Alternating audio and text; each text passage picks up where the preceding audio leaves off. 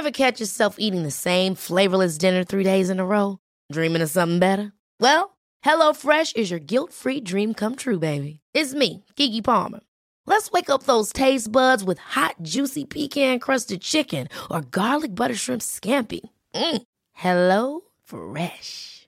Stop dreaming of all the delicious possibilities and dig in at HelloFresh.com. Let's get this dinner party started. Millions of people have lost weight with personalized plans from Noom, like Evan, who can't stand salads and still lost 50 pounds. Salads generally for most people are the easy button, right? For me, that wasn't an option. I never really was a salad guy. That's just not who I am. But Noom worked for me. Get your personalized plan today at Noom.com. Real Noom user compensated to provide their story. In 4 weeks, the typical Noom user can expect to lose 1 to 2 pounds per week. Individual results may vary.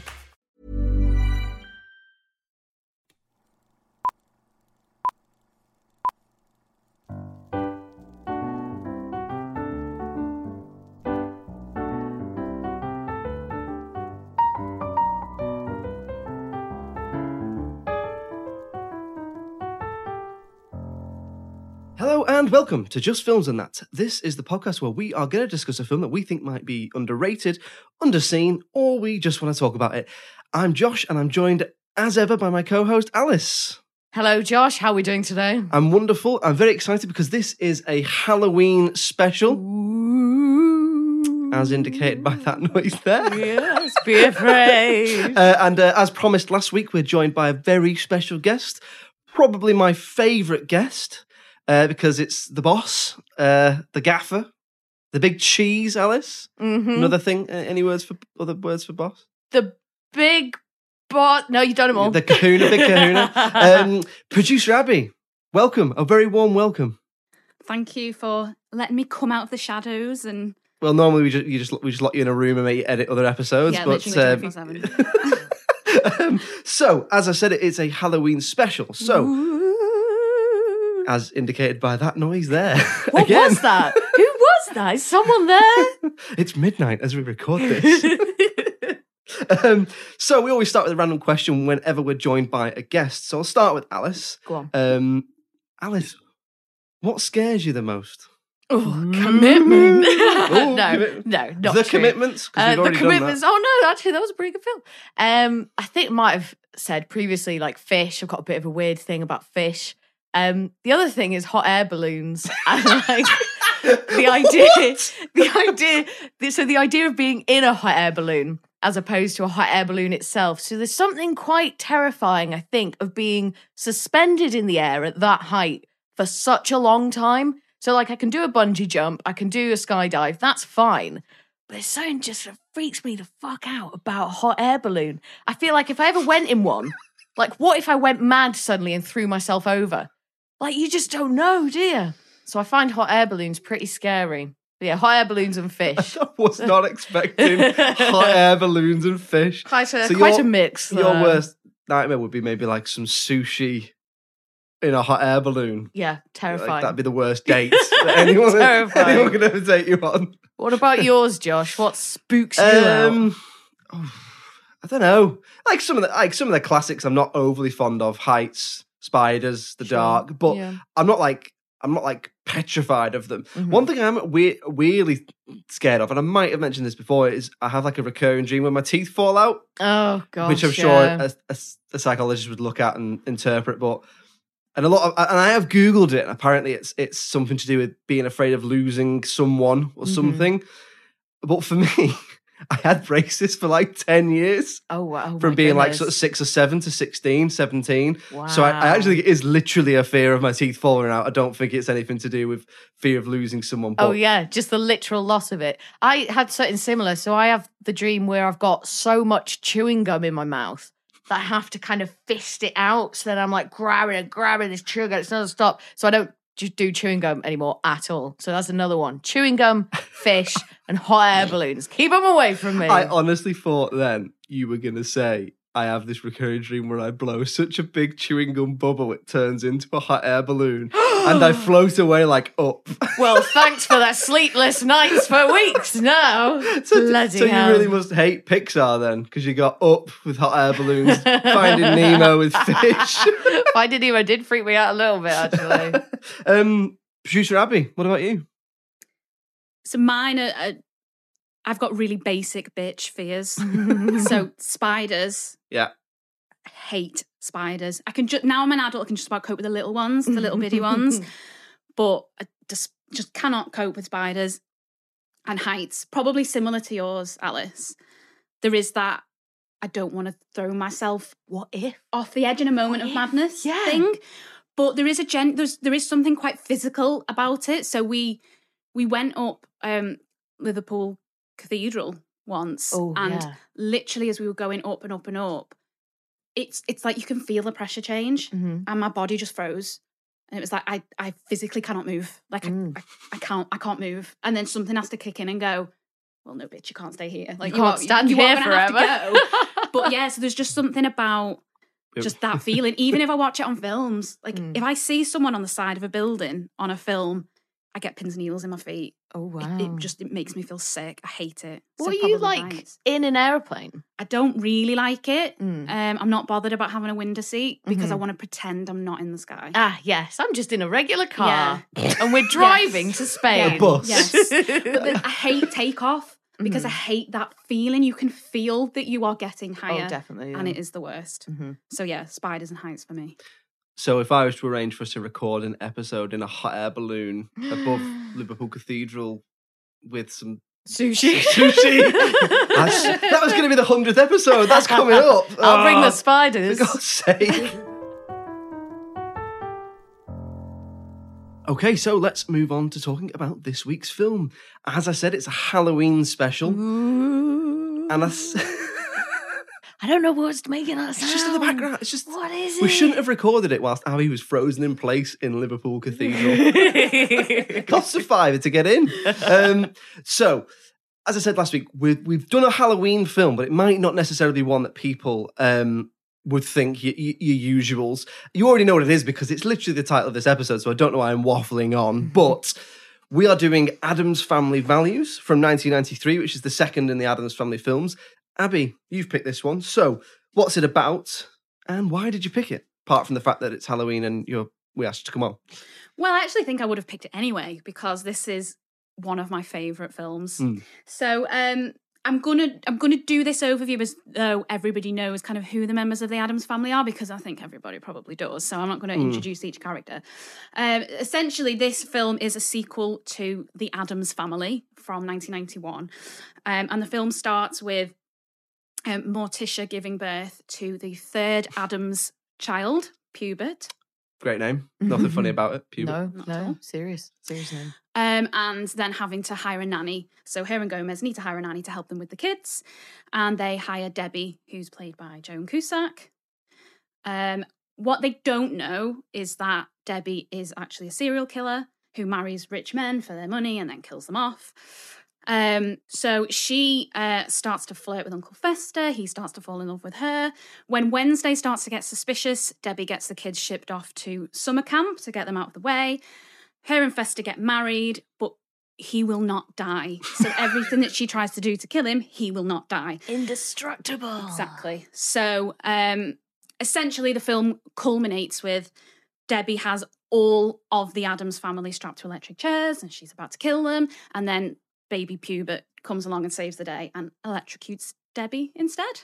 Happily ever after. It is dark. It is a dark film. It is dark, and we'll come on to that. So why did you pick it, apart from the fact that it's your favourite film, that one of your favourite films, why did you pick it? In terms of the podcast, I guess. So, this is a film I remember watching quite a lot as a kid. Not in a... religiously watching it. It wasn't kind of like a family, a film we all watch as a family. It's just on telly a lot. It's one of those filler films that's always on telly, like between Christmas and New Year and that type of thing. And it's always stuck in my head. It's very funny. It's very quotable. It's quite dark.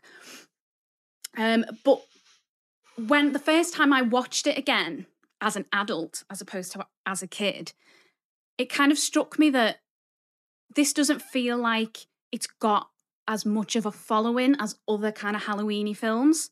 So you've got the likes of like Hocus Pocus that people go mad for every Halloween and it's always brought up. But this doesn't seem to have that kind of following, and I feel like it should, because watching it again as an adult, I just think it's really funny. It's got a lot of jokes that are good for kids, and it's got jokes that are good for adults. I think it's like good for gifts. You could get some good memes out of this film. So I just don't know why you just don't see it around that much. So I just, out of interest, thought I'd have a little look at the ratings, obviously the ones that we use on the podcast. And I just thought they were a bit flat. Okay. So they're not terrible. And I don't think this is a perfect film, but I think it's kind of perfectly what it is. I don't think it could do what it's trying to do any better. So, yeah, I just think the ratings, I won't say what they are, but I think the ratings are just a bit flat. The other thing is that, as I mentioned, this is a sequel, and this is one of those really rare situations where a sequel is a much better film than the original. So the original Addams Family film is nowhere near as good as this one. But when I looked at the ratings, Addams Family Values, so the ratings that we use, so the IMDb and then the Rotten Tomatoes critics and audience scores, Addams Family Values scores less than the original Addams Family on two of those ratings, even though I think it is quite widely acknowledged that this is a much better film. So I think in that way it's underrated. It's probably not underseen because, like I say, it is on telly all the time, but I think it's underappreciated. Okay, well, let's see. Alice, had you seen this one before? I had seen this one, and like Abby's already said, I'd seen it many, many times. It's one of those, like, I feel like I saw it loads when I was a kid. I don't know if we had it on VHS. I feel like maybe we taped it off the telly, which is so illegal. What label did your dad put on it? Dark Clothed Family in Castle. Gothic Family. Yeah. The goths next door. No, I think we actually knew. We actually knew this time. It was called the Addams Family Values. So yeah, I'd seen it loads, had very fond memories of it, had sort of really vivid memories of all the time that the kids spend in camp. I seem to remember that all being very funny. I remembered the look of it. I remember, obviously, there's so much gone into like the set design, the props and all this. I was interested to kind of realise this time around, though, it's not like set around Halloween. It's not, there's no actual like Halloween themes involved in it at all. Thanksgiving, isn't it? They're just, it's, well, yeah, it's Thanksgiving. Well, it's summer though, isn't it? Because they're at summer camp. Yeah. And, but they're celebrating, or they're doing this like Thanksgiving play at camp. But there's no Halloween theme. They are just a not ordinary family, should we say, or unusual family in the way that they dress and the way they like to spend their time and obviously the property that they live in. But yeah, really enjoyed it this time around. Hadn't seen it again as an adult. But yeah, really funny, so much fun. Morticia is just exquisite, and I love her relationship with Gomez. It's turning on the head, isn't it, this traditional idea that we're given of like the all-American family, especially kind of coming up in the 90s or whatever, where, you know, the husband might not be very nice to the wife, and the wife is always nagging the husband to do the dishes and do this and do that. But in this, obviously, Morticia and Gomez are so in love, and they fancy the pants off each other. And it's just a really nice relationship that they have. Wednesday Addams, so Christina Ricci, I just think is brilliant. Like I've said before how good I think she is, like she was in Casper. But she's one of the best child actors, I think, ever to come out of Hollywood. And Fester, and is it Joan Cusack, right, as Debbie. Yeah.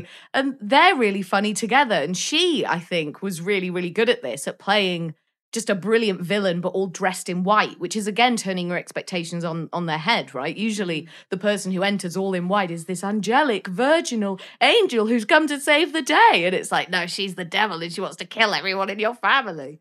So I just enjoyed the way it played with all that. It just subverted your expectations. And I just think it was really, really fun for the kids and for adults as well. I think it's quite suitable for the whole family. What about you, Josh? I am assuming you'd seen this one before? Yeah, so I had seen it before. I remember. So I remember watching this as a kid, and a kid, I mean, like 6 or something. And the ending really scaring me, because obviously, if you haven't seen it, the ending, Debbie dies, or does she? And her hand comes out of the grave, which is obviously a reference to Carrie, the Stephen King book and film, which I didn't know because I was six. And I just remember it scared the absolute shit out of me. Mm-hmm. And that was, I'd never really gone back to it. But because you were too traumatized. Yeah, I was too scared. Yeah, I was just too scared. But Abby had mentioned it quite a lot, how much she loved it. So we ended up watching it again, and I could see everything that she liked about it. So I sort of had a renewed love of the film, a renewed enjoyment of the film. So having watched it again then, Abby, what are the things you like about it, as well as what Alice has already said? So straight off the bat, initially, although it's probably quite a basic thing to say, I find this film hilarious. Mm-hmm. Like, it is gag. It doesn't stop. And because there's so many of them, every single time I watch it, there's something else that stands out to me that I've not noticed before. And also, I think watching it as an adult compared to watching it as a kid, there's so many jokes, like you said, Alice, there's so many jokes in there actually that are for the adults. Like, often it actually feels a little bit to me like a film for adults that's got bits in for the kids, as opposed to a film for the kids that's got bits in for the adults, because it's quite sexual at times, and it's got jokes in it that are not necessarily inappropriate for kids, but I just don't think, certainly went over my head when I was a kid. So like, the one that sticks in my head is when Gomez is talking to Fester about, wanting him to have kids and have a family and know that love. And he says, I want you to know the joy of having children and paying somebody else to raise them. I feel like that's a joke that as a kid, that's just going to go well over your head. Mm-hmm. But it's kind of making a comment. It's not just a joke. There's an actual comment. So it's making a little dig in there as well. So yes, that for me, it just makes me laugh out loud every single time. Like you said, Alice, Christina Ricci is just amazing in this, and particularly compared to the first Addams Family. Obviously, she's very, very young in the first one, but she kind of comes into her own so much in this film. And the character herself, I just think is wonderful, and is a character that you don't see many girls portrayed in that way. Mm-hmm. She's such an antidote to... Witness history at Roland Garros, where old rivalries meet new talent on the clay battleground. Tennis Channel Plus is your place to watch. Stream every court from your phone or smart TV live in HD. Experience 3 weeks of unparalleled access as the world's top players in tennis face off to see if the veterans maintain their dominance or if a fresh face rises to challenge them. Daily live coverage of the French Open begins Monday, May 20th. Stream it now with Tennis Channel Plus to be there when it happens. Life is full of awesome what-ifs, and some not so much, like unexpected medical costs. That's why United Healthcare provides Health Protector Guard fixed indemnity insurance plans to supplement your primary plan and help manage out-of-pocket costs. Learn more at uh1.com. Hiring for your small business? If you're not looking for professionals on LinkedIn, you're looking in the wrong place. That's like looking for your car keys in a fish tank.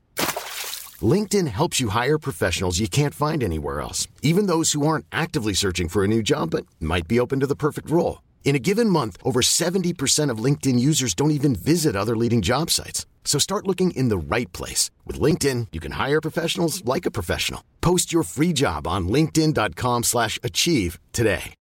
Since 2013, Bombas has donated over 100 million socks, underwear, and T-shirts to those facing homelessness. If we counted those on air, this ad would last over 1,157 days. But if we counted the time it takes to make a donation possible, it would take just a few clicks. Because every time you make a purchase, Bombas donates an item to someone who needs it. Go to bombas.com/ACAST and use code ACAST for 20% off your first purchase. That's bombas.com/ACAST, code ACAST. Oh, this sounds terrible, but she's such an antidote to, like, be kind. Mm-hmm. And I think that there's nothing wrong with being kind, but we really push that on girls, on little girls, not on boys, not on men. I think women and girls are kind of always made to feel like you've got to be nice, you can't take up space, you've got to give over for other people.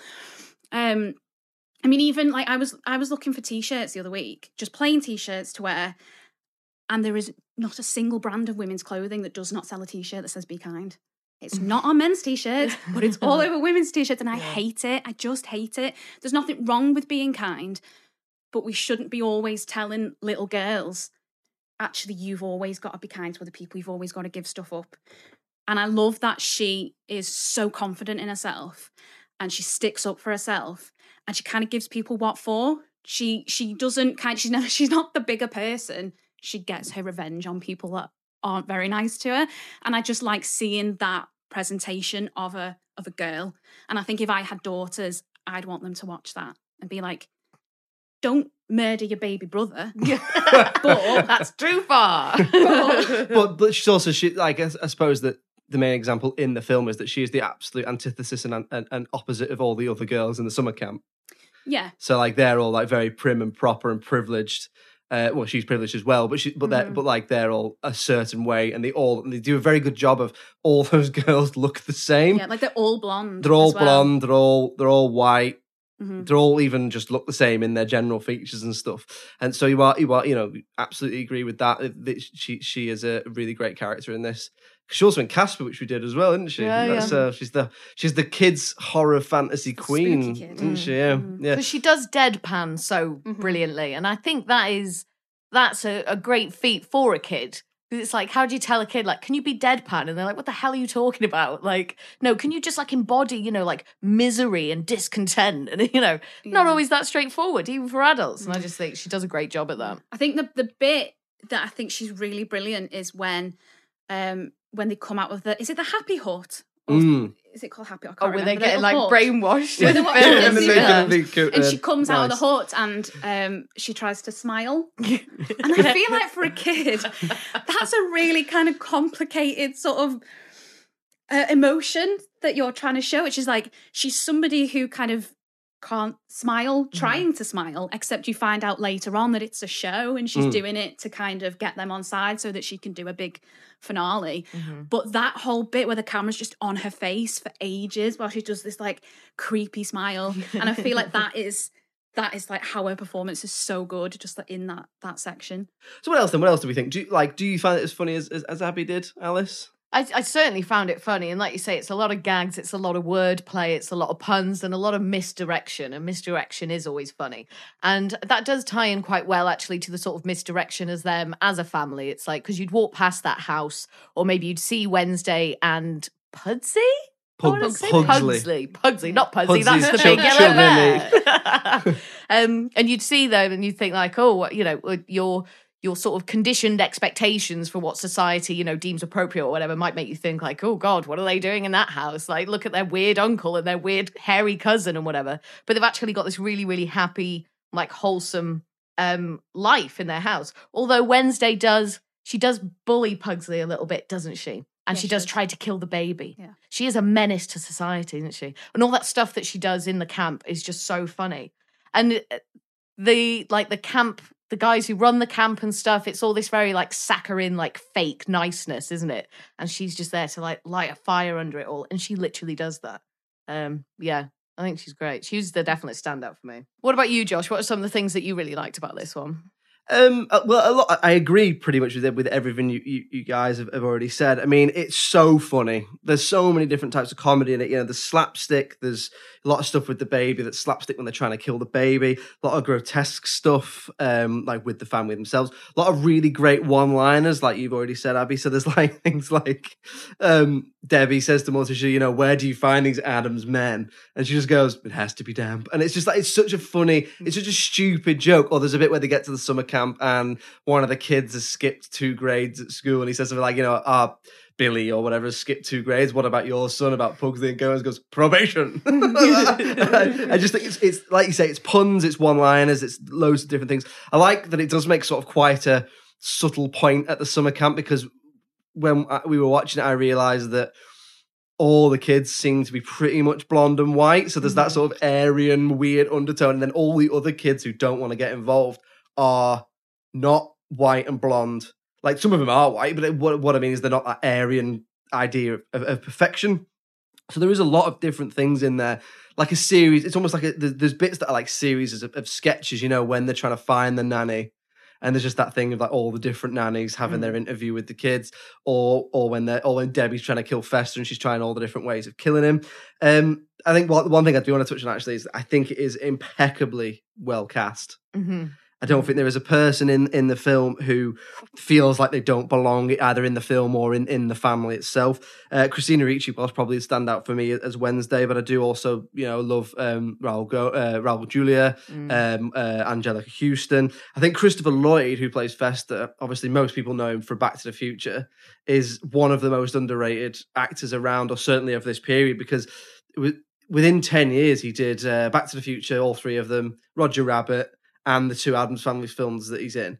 And he just always looks like he's giving it everything. Yeah. Always looks like he's actually going for it. It's not an easy, because Fester as well, like he's so physical and he's so weird looking and he's always doing so much, like with his mouth and with his eyes. Like it looks exhausting. I did read as well, and I don't know if this is true, but I did read he had to crouch down the whole time he played. Because he's hunched. He's got his shoulders. So he's actually crouched, because obviously he's got his big coat on through the whole thing. So he's crouched down. Oh, right. Under his coat. That's going to ruin your legs, isn't it, man?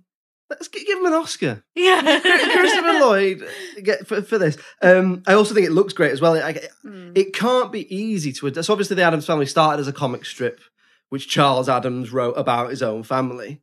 And then they made a cartoon of it, which I think is where most people know because of the da-da-da-dun. Yeah, and all that. And it can't be easy to adapt. There's many examples through film history of adapting comic books or cartoons and it being a bit shit. Like a lot of people don't like things like the Flintstones or, other stuff like that. But I think it does a really good job in this, probably because the text itself is so... easily translatable because it is a little bit different. A lot of cartoons are really colourful, aren't they? So when you make a film out of them, what they do is they almost don't interpret it. They just go, let's make it exactly the same as it is in a cartoon. And then you get that weird thing where everything sort of doesn't look real. A bit like something like the Flintstones, or even like if you think maybe like something like The Cat in the Hat or something like that. Whereas this, I think it just works. It looks amazing. The set design, the props, the costumes, everything. I just think it's a great film.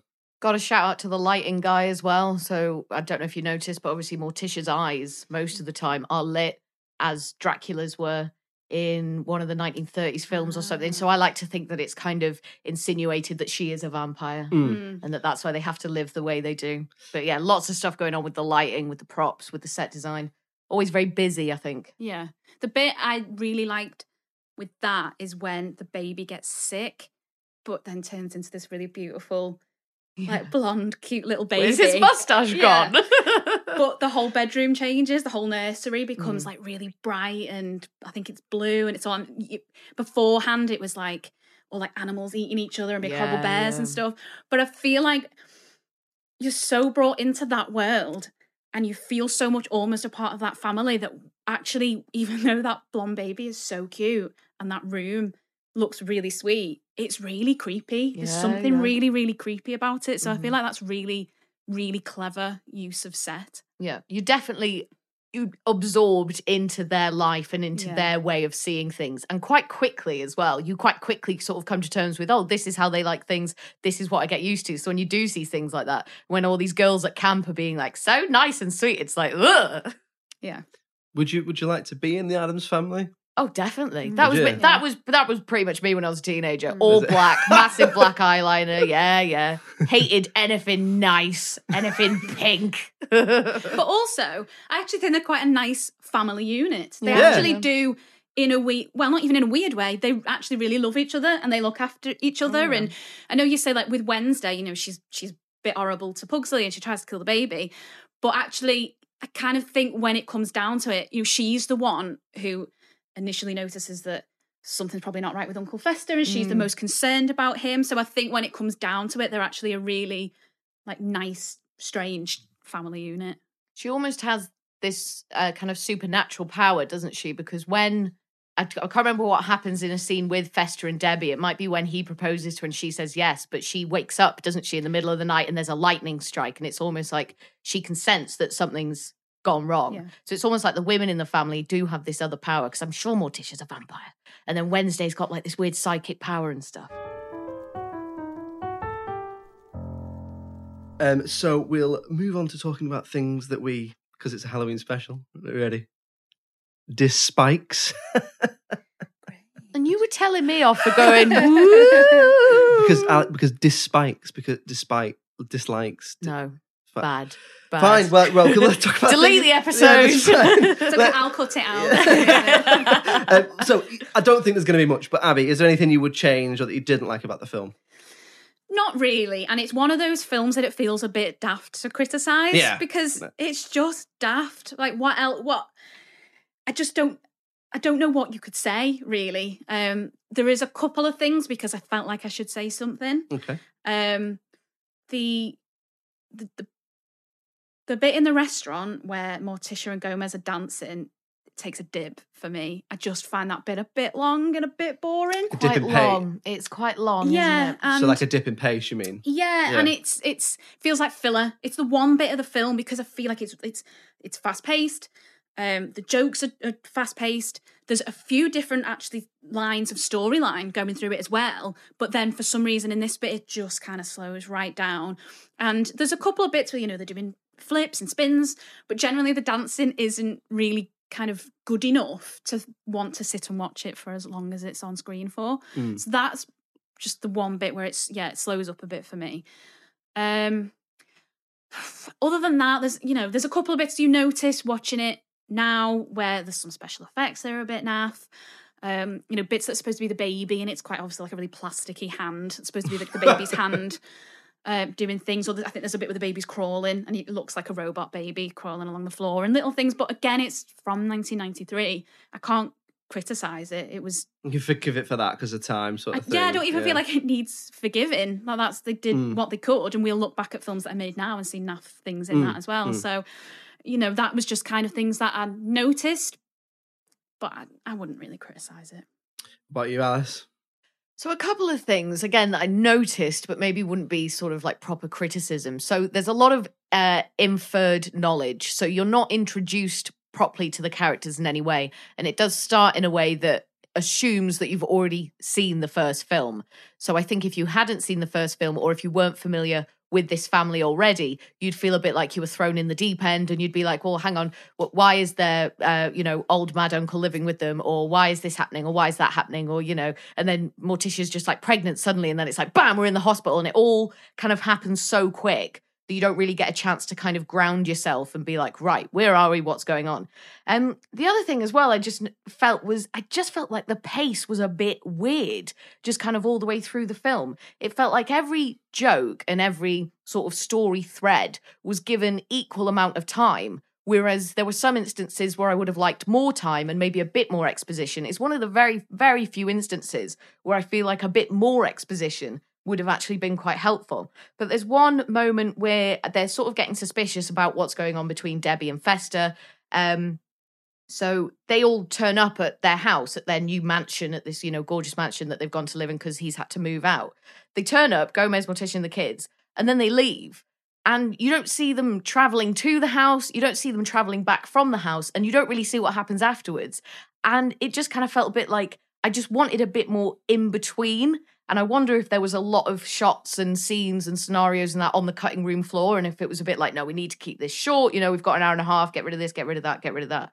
So I feel like I could have done with a bit more sort of connective kind of storytelling, I suppose. It's like, well, how are we getting from here to there, and how are we getting from here to there? And of course, the other thing as well is we're going to feel sorry for Fester and all this, but he only fancies Debbie because she's hot. Like, he sees her and he's like, oh, I'm in love with her. He hasn't said two words to her. It's because she looks great. That's it. And then we're meant to feel sorry for him. It's like, oh, turns out she's a black widow and she's going to kill me. Uncle Fester is cancelled. Yeah. So then it's just kind of like, well, you kind of asking for this. Do you know what I mean? It's like this young, hot, beautiful blonde who you'd never spoken to, you have nothing in common with. And, you're just like, bam, no, I'm in love with her. And it's like, well, more fool you, old man. See, that is one of the, because I was thinking about the Debbie character as well, that she's a bit of a stereotype, isn't she? It's like, oh, it's another woman being portrayed as a gold digger and whatever. But I think I kind of forgave it for that because it's so cartoony. So I think similarly with the kind of, him falling in love with her, it's a very cartoony way of falling in love, isn't it? It's like a very childish way of falling in love. It almost feels like you pick, again, it's another thing of watching it as an adult, because I think when you're a kid, that makes complete sense. So that's how you would fall in love with someone. Cupid's arrow sort of thing. Yeah, you see someone and that's it. Yeah. But there's definitely a lot of that in it. Those kind of very like stereotypes and sort of childish ways of having relationships in a way. Yeah. They want to make it sort of easy to understand, easy to follow. This person likes this person or this person doesn't like this person. Because you've got those two in the restaurant because they've gone on this double date, haven't they? Like you say, when they're Morticia and Gomez were dancing for all that time. And they go out into a graveyard and Debbie's all like, I feel like you don't like me, Fester, or whatever. And it's like, you haven't said two words to each other. He can't decide if he likes you or not because he doesn't know you. And it was just kind of that sort of like superficial kind of relationships. But yeah, like you say, it's meant to be a family film and it needs to be appealing and understandable for children as well. So we can't waste too much time kind of, you know, diving into, you know, what she likes and what he likes and why they might be a good fit or whatever. But I just feel like she doesn't really deceive him because he doesn't get to know her at all before marrying her. Other than she the fact goes, that she knows she's going to kill him. Yeah. Apart from that. But like, it's not like she pretends, you know how you see in some other films, like the woman or the man will pretend to like certain things or pretend they've been here or they've got this job or whatever. She doesn't do any of that. He just sees her and then straight away he's like, will you marry me? And she's like, yes. But I'll let him off. Because it is a funny film. But it didn't ruin it for me. Like, these weren't things that kind of made me think, oh, God, never again. Yeah, just the things I noticed. Why? What about you, Josh? Anything for you? I agree with some of the points you've made to an extent. I did notice a little bit of the issue with the pacing. It almost felt like they needed to get from A to Z. And they sort of... It was almost like... Not paint by numbers, because that sounds like it's not good. It's very good. It is very formulaic in a good way. But it's like they go from scene to scene. And like you say, there's not always an exploration of how they've got there, so you do miss a little bit. Maybe that's because it's more basic, because it is a family film. I'm not too sure, but I did notice that little bit of pacing. So I think there's an argument that could be made, for example, sort of to combine your two points, in that it's a little bit too similar formulaically and plot-wise to the first one. There's an extended dance sequence in the first one where Fester and Gomez dance. There's an extended dance, and it's almost like they've gone, well, what worked in the first one? Just do it again. And if you notice, you know, first one's made in 1991, second one's made in 1993. It must have been that thing of, first one was successful, get a sequel out quickly. Time for a sequel. Get it out quickly. Yeah. What worked in the first one, sort of thing. But I still enjoyed it, so it didn't really take anything from it. Didn't really take anything away for me. But the one thing I will say that I didn't like is this film has probably, of all the films we've done, the worst song over the end credits I have ever heard. Well, it was a huge kind of leap, wasn't it? Because we were thinking that, because I watched this with my other half, and we were watching it, and it got to the end, and he was like, oh, yeah, that doesn't like, really. I don't remember this. I just wanted more. Yeah, that's what I wanted. I just wanted more of that for like the 5-10 minute credits. Do you know what I mean? Yeah. But yeah, it was all the whole end credits. I don't know if you watched the whole thing, but there was a couple of songs, and it was just a bit like, this is so weird. Like, this doesn't match anything that I've just seen. That's so indicative of what's popular in 1992 and 3. So let's move on to talking about the critical reception then and box office figures and see if we can make a decision about whether Addams Family Values for the Halloween special is underrated or underseen. Josh, can you hear it? There we go. Abby, you've already alluded to how that you know how it did. So yeah. Alice, based on what we've talked about, how do you think it did? So going into this, I would have thought that it had done quite well. Just because, like you say, I remember it being one of them films that was on the telly a lot. So I feel like a lot of people would have seen it. And because it does kind of straddle the line quite nicely between sort of family film and, you know, kids film for adults. So, but now you're saying that you think it's underrated. So then I think, oh, maybe I need to sort of rein my guess in a little bit or whatever. I would have put it personally, like definitely within the 7s. Probably wouldn't cross the line into an 8 for me. But then I wonder if it got lower. So because you've picked it as potentially an underrated, I'm going to say that it got 6.8 maybe. So like 68 Rotten Tomatoes, yeah. 6.8 IMDb. So roughly the late 60s. A low, yeah, under the 7s. but nearly there. Okay. And you know how it did, Abby. Mm-hmm. Okay, so according to Rotten Tomatoes and IMDb, so at the time of recording, IMDb gives it 6.8 out of 10. Spot on there, Alice. Good thing I checked before we recorded. No, I would never. Well, but Rotten Tomatoes, the audience give it 63%, so not a million miles away from the IMDb. That surprises me. But the critics give it 77%, so pretty well critically received. Then in terms of box office, according to Box Office Mojo, again, at the time of recording, it was made with a budget of about 45 to 50 million, and it made roughly 48 million. So just, worldwide, so it just made its money back roughly. So what do we think then? Let's start with underrated first. Abby, what do you think? Is that fair? Is it underrated?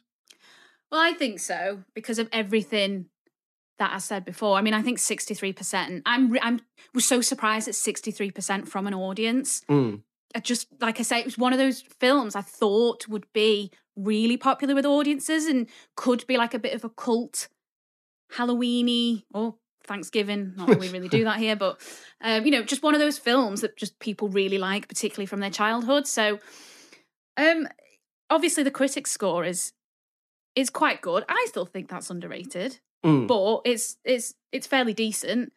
But as I say, the original Addams Family film got 6.9 out of 10 on IMDb.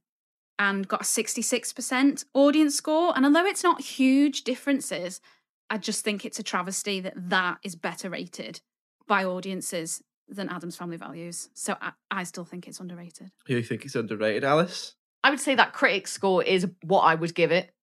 So I would say that is appropriately rated. It's always a surprise when the critics give it more than the audience did.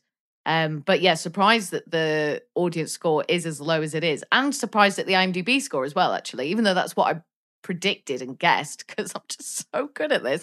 I was surprised. Like, I thought it would at least crawl into the sevens. So what would you have said if I hadn't said at the beginning that I'd already looked and thought it was underrated? What do you think your guess would have been? I just said more like 7.7, like 7.8, like more up there, Okay. So for me, critic-wise, it's appropriately rated. But if we average it out with all the scores? So it goes a bit lower. So yeah, I would say it's underrated. Yeah, and I'd agree with both of you. I think not hugely underrated, but I think it sits really nicely in that balance of family comedies.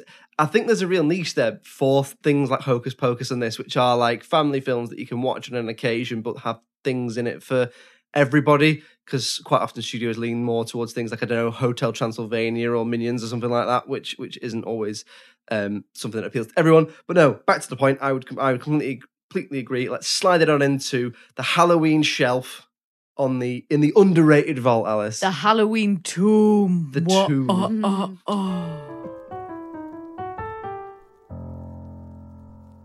So there we go, Addams Family Values. Another one added to the underrated Halloween pile. Tomb. Sorry, crypt. Grave.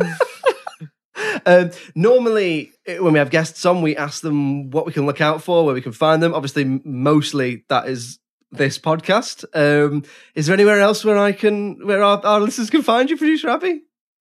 No, thanks. Yeah, mind your own business. Okay, that's fine. Yeah, that's fine. We'll just move on to wrapping it up then. We will be back next week with another episode. If you'd like to get in touch with us in the meantime, it's filmsandthatpod@gmail.com. If you've got your phone in your hand right now while you're on iTunes, and you could skip on over and give us a 5-star rating or a little review on the iTunes app, that would be very much appreciated. Or we're on all the social medias. We're on Twitter, Facebook, Instagram, TikTok. Just search for Just Films and That or Just Films and That Pod and you'll find us. And the website is www.justfilmsandthatpod.com. Producer Abby, thank you very much for joining us. Hope you've enjoyed it. Thank you very much. Alice Oliver, thank you very much for joining me. And thank you, Josh. Pleasure as always. And it's goodbye from all three of us. Cheerio. Bye.